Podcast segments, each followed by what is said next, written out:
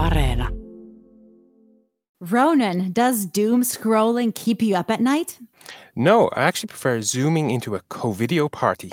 Okay, Ronan, enough with the pandemic slang. Let's get this show started. Let's do it.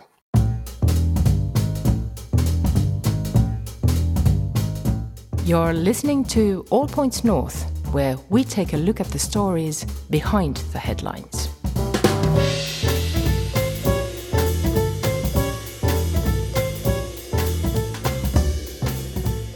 Hello, and welcome to All Points North, the podcast that's your faithful pandemic companion.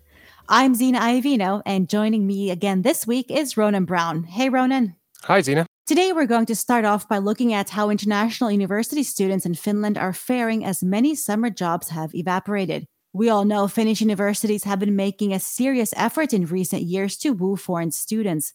The majority of international students enrolled in degree programs here come from outside the EU. This means these kids have to fund their living costs and shell out tuition fees, while Finnish and other EU students can access grants, housing allowances, and government backed loans. This week, our reporter, Priya Ramachandran D'Souza, researched what life is like for international students when classes go online and the economy shuts down. She told me the financial strain was already taking a toll. Let's listen in. The stories were so heartbreaking because um, they are quite a fix. Some of them were not able to return to their countries uh, on time, or it was not an option for them. So they're stuck here. They don't. Uh, they cannot go to university. They cannot attend classes. They cannot access resources, but they have the same expenses. They still have to pay rent, and there are no jobs. So they they were literally you know saving, and I, I mean counting pennies, and they don't know what to do, and they don't know who to turn to. Feeling shortchanged, some international students have asked universities to reduce tuition fees as programs costing up to 20,000 euros have gone online. Facilities, including labs, have also been off limits for students. But schools have stood their ground, arguing that remote learning provides the same value for money. The biggest factors, of course, um, the fact that they have to pay tuition fees. So they are already worried about will they be able to afford it? Will their parents be able to afford it? And some of the students I spoke to said their parents' jobs are threatened right now due to the pandemic uh, back in their home countries. And so finances are tight for everyone.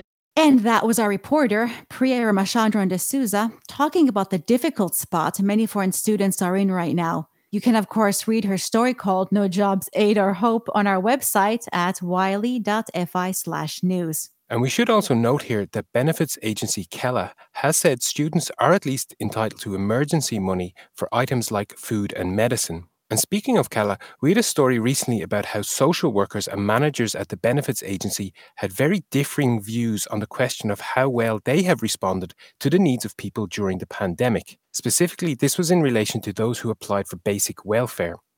Up to 92% of Kela's managers said the agency had done well or done quite well in helping people. However, less than half of social workers agreed that they had done so. Now, this was according to something called the Social Barometer 2020 survey, which also found that the coronavirus crisis visibly worsened financial problems among residents, meaning more people got deeper into debt and needed more help putting food on the table. Now, since we're on the topic of money, again, this week the Bank of Finland forecasted that the local economy will shrink by about 7% this year, while unemployment will rise to a whopping 9%. That's compared to around 6% before the crisis. And looking ahead, the central bank said that foreign trade will not come to the rescue of Finland in the next few years. It also said that uncertainty about the future will cause people and businesses to spend and invest less even after life gets back to something like normal. That all sounds very dismal. And let's not forget to note that the central bank also projected growth of around 3% next year and the year after that.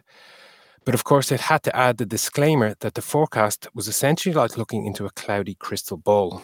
Ronan, how do you think small foreign owned businesses are doing in Finland right now? Well, if I had to guess, then mm, not all that great. Well, Suomen Yrittäjät, which is a lobby for SMEs, is saying that immigrant entrepreneurs have been harder hit by the pandemic than native Finns. Not only that, the group claims 90% of immigrant entrepreneurs are in trouble over corona. And that's according to a small recent poll of theirs. I asked Aisha Manai, who works with migrant owned businesses at Suomen Yrittäjät, to open up that staggering number for us. So we have uh, almost 290,000 companies in Finland. And out of those 290,000 companies, 10,000 are migrant owned, uh, and they employ about 30,000 people. And most of these companies currently are in the service sector, they're in the restaurant business, in tourism, and also the consulting sector. And the reason that the results show that almost nine, like over 90% are in difficulty because of this virus is due to the fact that most of these companies are in very volatile sectors when it comes to the corona crisis. So the corona crisis obviously affected the service sector and the restaurant business and the event business first before anything else. Aisha Manai also told me foreigners have had a difficult time getting their hands on business support money for a variety of reasons. Even though Business Finland actually had an English application form as well, Finnish and English are not the only two languages that we have. So obviously people who have come from countries where neither English nor Finnish is is used and have been here for a very short period of time, it is very difficult for them to start applying for for aid not to mention the fact that these have to be very well written, these applications, because we're talking about developmental aid. And this is usually the type of uh, application process that requires kind of the consultant lingo to be used. And that was Aisha Manai from Suomen Yrittäjät talking about some of the hurdles foreign businesses are facing. What Aisha said there certainly echoes what we've reported earlier about consultants snapping up rescue funds as they're familiar with churning out grant applications. And you know, we have produced a number of shows about this very topic, entrepreneurship in Finland. So do check out some of our previous episodes for a deeper dive into being your own boss. Finland has also seen some non corona related political drama over the past few days. I suppose you're talking about our new finance minister. Indeed, I am, yes. Matti Vanhanen of the Centre Party is now Finland's finance minister after Katri Kulmuni resigned last week over a 50,000 euro coaching bill. Remind me again, what happened? Well, Kulmuni's star fell after news reports emerged that she had spent 50,000 euros of taxpayer money on consultancy, which included training on public speaking. Police are now also looking into whether public funds were misused and if she breached procurement regulations. The Centre Party's grand old man, Matti Vanhanen, first said he didn't want the role, but then walked that statement back, saying he'd accept the position out of a sense of duty, of course. I think we have to talk a little bit about Matti, don't we? We certainly do. You could say, at the very least, that the new finance minister has had a colourful career in Finnish politics.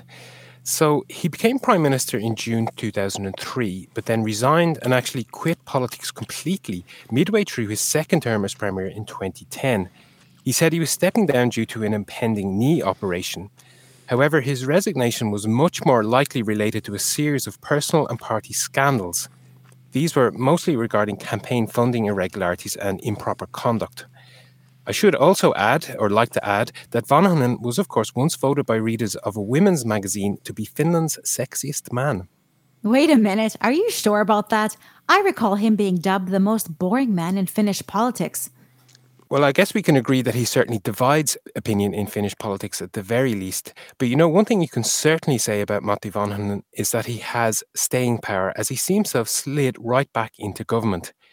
Yesterday, he immediately grabbed the spotlight when he demanded that the state increase its borrowing cap from the current 125 billion to 150 billion.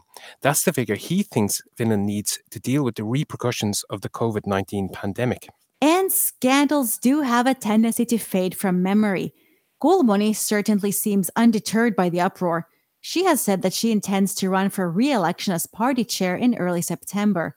But some political pundits say this might be difficult if she's not a government minister.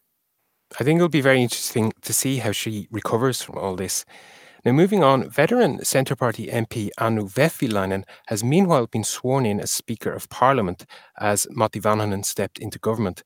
The Speaker said she hoped MPs will respect each other during inevitable heated debates and also give space to each other's views. Oh, that sounds so civil. I wonder if she's thinking of Finn's party MP Ano Turtiainen. You know, he was kicked out of his parliamentary group this week over a tweet mocking George Floyd, who was killed by police in the US. Turtiainen has now started his own one man parliamentary group, which he says intends to act in the interest of Finland and Finns, whatever that means. And speaking of the Finns party, its think tank, Suomen Perusta, has just pulled a new book from circulation.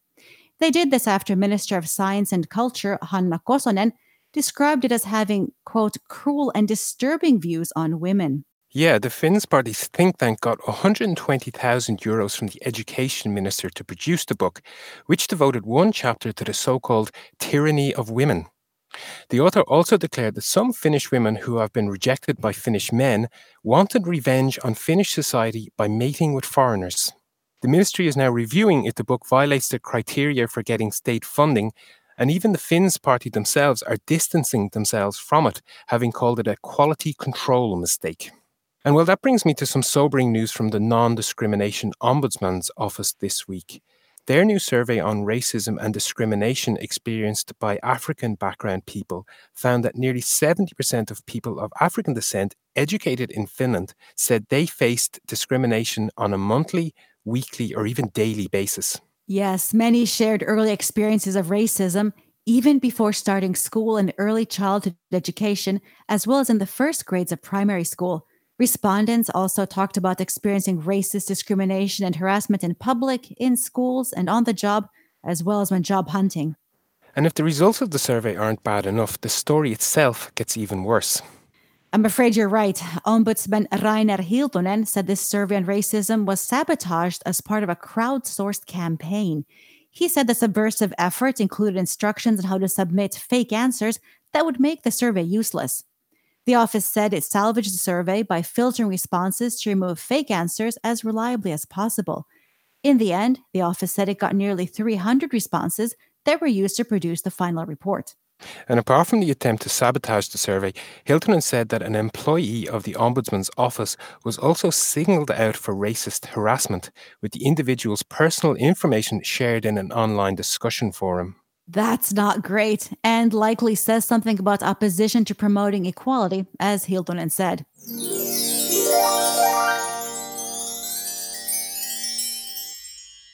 Should we talk about coronavirus before we go? You know, this time it's good news, I think. Finally, I thought you'd never bring it up. Well, Helsinki immunology professor Seppo Meri told Yle he didn't see a massive second coronavirus wave washing over Finland, unlike warnings to that effect from other experts. He said social distancing and good hand hygiene have helped keep the virus at bay. The main thing to look out for now, he said, was new infections arriving with travellers, especially when schools reopen. And by the way, this week we learned that nearly one in seven confirmed COVID 19 cases were among healthcare workers. That's according to the National Institute for Health and Welfare. And so we move on from transmission to transport. We've been hearing reports that some long distance trains have been absolutely packed recently. Health agency THL has issued safety instructions for commuters, things like travelling during off peak periods, avoiding full buses and trains, and staying at home if you're feeling unwell.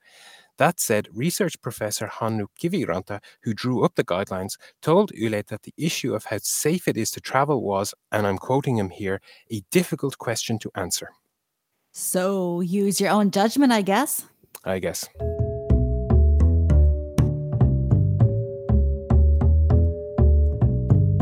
Have you gone for a swim yet, Ronan, or thrown off your winter fur, as the Finns say? Not quite yet, but I do plan to do so this weekend as Finland's lakes might have warmed up slightly now that we are basking in all this wonderful sunshine. You know, a recent European report saying it's safe to swim at most of Finland's public beaches is helping me muster up the courage to jump in, maybe. Well, speaking of this weekend, apart from jumping in a lake, I'm also looking forward to another weekend of streaming indulgence, at least that is before cinemas reopen later this month. And on that very point, did you know that HBO Nordic has commissioned a series of seven short films called Isolated, which will be the first original Finnish production in HBO's history? I did hear some buzz. What's it about? Well, it explores people adapting to everyday life during the pandemic. Mikko Kuparinen, one of the directors of one of the films in the series, said his episode focuses on a couple who both blame the state of emergency for everything else that's bothering them in their lives. Well, at least that couple's not blaming each other. That reminds me. Data from district courts around Finland suggests that the divorce rate, which had been believed to be spiking during the coronavirus crisis, is in fact decreasing. Well, that is good to hear. And on that note, it's time to say goodbye. A big thank you to our audience for being a part of the show. And of course, thanks again to my co host, Ronan Brown. Thank you, Zena. And our producer, Mark B. Odom. Remember to subscribe to the podcast and keep following our social media channels. And of course, visit us at yle.fi slash news. Bye bye. Bye bye. You've been listening to All Points North a podcast produced by Yle News, a unit of the Finnish Broadcasting Company. For daily news from Finland in English, head to yle.fi slash news and follow us online at Facebook, Twitter and Instagram. You've been listening to Yle News.